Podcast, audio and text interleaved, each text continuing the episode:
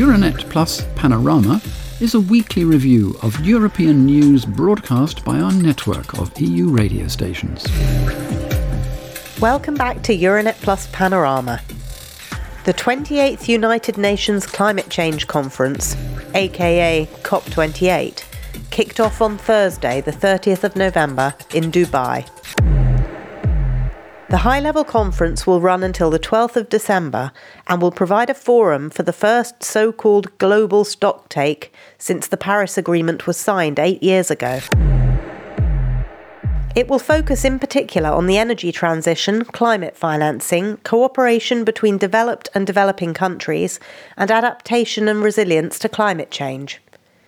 According to Kadri Simson, the European Energy Commissioner, Although there is still work to be done before the end of this Commission's mandate, the EU can go to Dubai with its head held high. Simson was speaking to the European Parliament's Industry, Research and Energy Committee on Tuesday. COP meetings are always a forum to showcase each country's breakthroughs. And this year, Europe will go to COP with a strong track record in defining a credible, comprehensive path towards um, net zero. Over the past two years, um, we have all worked hard to put in place a fully fledged legal framework. And, she added, the EU's achievements are not limited to the legislative arena. Beyond our legislative breakthroughs, more importantly, Europe's experience can show to COP28 that a clean energy transition can be pursued also through challenging times. We have stayed the course um, on our climate policies in the face of uh, market disruption and shocks not only that, we have preserved our energy security by accelerating our clean energy transition. Dubai is also, of course, about the binding promise 195 signatories made in Paris in December 2015.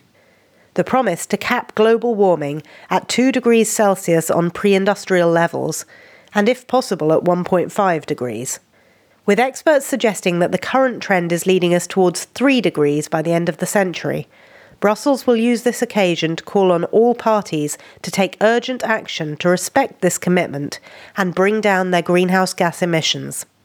Co chair of the German Greens, Ricarda Lang, told a press conference on Monday that we need to fight the impulse to put the climate crisis on the back burner in the face of so many other competing crises. AMS reports. It is good that even in this difficult global situation, we are taking the time to work together on achieving this human task of protecting our natural basis of life. Because sometimes there is a tendency, which I also experienced to a certain degree myself in the German debate, to say that there are so many overlapping crises that this one will have to take a back seat for a while. Lang is convinced that doing this would only worsen an already difficult situation and she celebrates the fact that Germany and the EU are heading to Dubai with a common goal. Our ambition as Germany and also as Europe, with whom we are heading into this COP, is that there needs to be a global expansion target for renewable energies. We want to triple that expansion of renewable energies and double energy efficiency around the world by 2030. In this way, we can show that we are capable of putting our welfare on a climate neutral footing, of doing business in a renewable manner, and we can't do this as individual states, but we can do it together as a world. Indeed, the Commission President is due to launch the Global Pledge on Renewables and Energy Efficiency, together with the COP28 presidency, on Saturday, the 2nd of December. This specifically aims to triple the capacity of installed renewables and double energy efficiency measures by 2030. Yet there will undoubtedly be other loud voices attempting to keep these ambitions in check. Like the Polish presidents, for example, at least according to Poland's UN ambassador, Krzysztof Szczerski, who tells Polski Radio that the energy transformation, while necessary, must also be realistic. It should be one that takes into account the needs of the economy, that takes into account the needs and capabilities of societies. Neither climate change nor changes in the energy model should place more of a burden on societies than they can bear. The controversial host of this year's conference, the United Arab Emirates, has ambitious plans of its own to massively increase oil and gas extraction between now and 2030, by which time it will be too late to limit global warming to 1.5 degrees. So, RTV Slovenia asks longtime climate negotiator Andrej Kranjc What are COP28's chances of success? One of the main topics is fossil fuels. The question is what the countries will decide on. Either to give up fossil fuels or just reduce fossil fuel consumption. That's a big question. However, it is likely that coal consumption will increase in some countries, especially in China and India there for their development, for their economy, for their population, and to obtain electricity, they are increasing coal mining. New power plants are being built. Thousands of new coal fired power stations are planned or under construction all over the world, so a global reduction of emissions is not yet around the corner.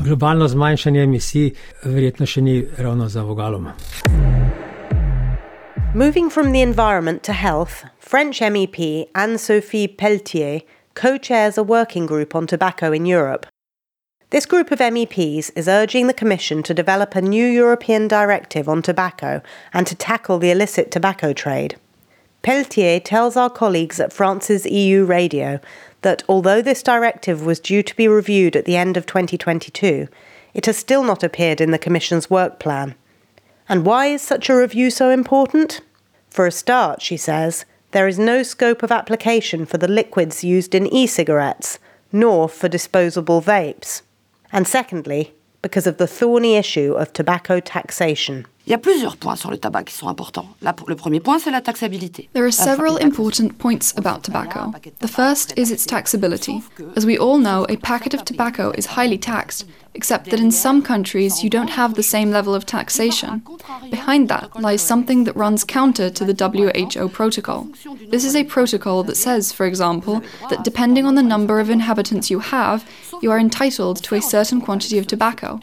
Except our working group realized that parallel trade, and I'm not talking about counterfeiting here, which goes against this WHO protocol, in other words, giving a certain number of cigarettes per certain number of inhabitants, is set up by the companies themselves. For example, Luxembourg receives a lot of cigarettes compared with other countries, or Andorra. So more cigarettes are sent to countries with a rather special tax system in place, because there are no controls and no traceability. Traceability is a real problem, and this raises the question of conflict of interest. Pose la question du conflit d'intérêts. But in fact, there is a tobacco traceability system in place.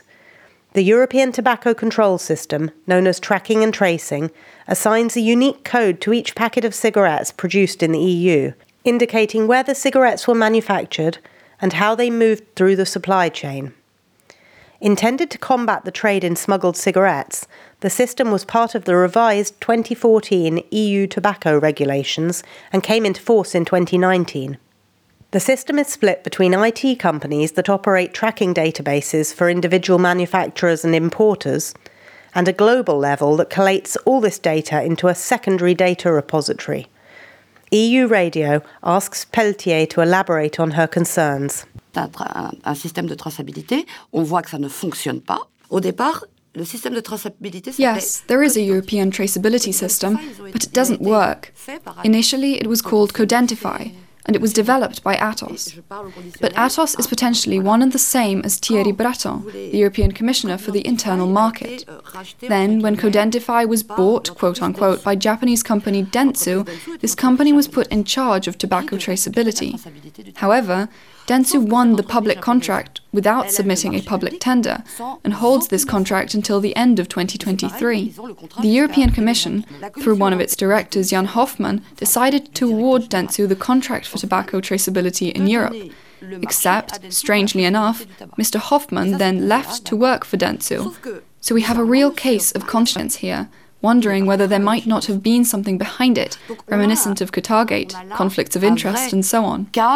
de conscience euh, de se dire potentiellement, est-ce qu'il n'y a pas eu quelque chose derrière On a parlé du Qatargate, des conflits d'intérêts, des choses comme ça. So, yes, at the end of 2018, Dentsu Tracking was awarded a contract to operate the aforementioned secondary repository. Then in October 2020, Dentsu hired Jan Hoffman, a member of the Commission's Health Department who worked on tobacco traceability, as director of its Regulatory Affairs and Compliance Division. The Commission maintains that Hoffman was not involved in awarding the Dentsu contract and that he is in any case constrained by rules not to share unauthorised information gained during his time at the Commission. Dentsu, for its part, denies that Hoffman played any role in their contract award or that he has used his commission contacts to help the company in any way. Another hot topic related to both health and the environment is the revision of the REACH regulation, an issue that appears to be slipping off the agenda of this current Commission. Ursula von der Leyen, the President of the European Commission, has pledged to revise this 17 year old European regulation governing the registration, evaluation, and authorisation of chemicals, with a view to restricting the use of these substances. But this pledge may now be too complicated to fulfil before the European elections next June. Following in depth talks with industry, NGOs, and scientific bodies, the Commission seems to have decided to let the matter quietly drop. Our Belgian partner station RTBF asks Yves Verschueren, the Director General of Essenscia, the Belgian Federation of Chemical Industries and Life Sciences, if this was a case of economic power taking precedence over human health and environmental protection in these times of crisis. La réponse à cette question est non. Euh, the answer to this question is no. Nothing must jeopardize the safety of our fellow citizens, our protection of the environment, or our health. So, no, we cannot compromise on this issue. Having said that, it is also true that the competitiveness of the chemical industry is currently under considerable strain, and that this is a concern that the political world understands and is attentive to. But wouldn't it actually be in Europe's economic interest, prompt our Belgian colleagues, to get ahead of the game in prohibiting the use of these substances? Surely this would just force industry to innovate sooner rather than later. And either way, adaptation is inevitable. This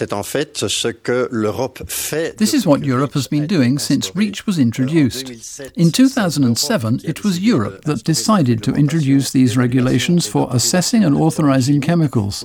To date, Europe is the only region to have such restrictive legislation, much more so than the Americans, the Chinese, or others. As is often the case, at the beginning, manufacturers are a bit frightened and ask a lot of questions, but they have learned to live with it.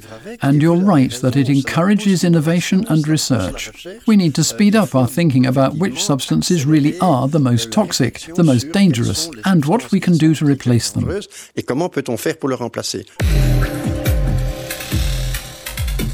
So I'll sign off there. Join us again next week for another roundup of news from the Euranet Plus network.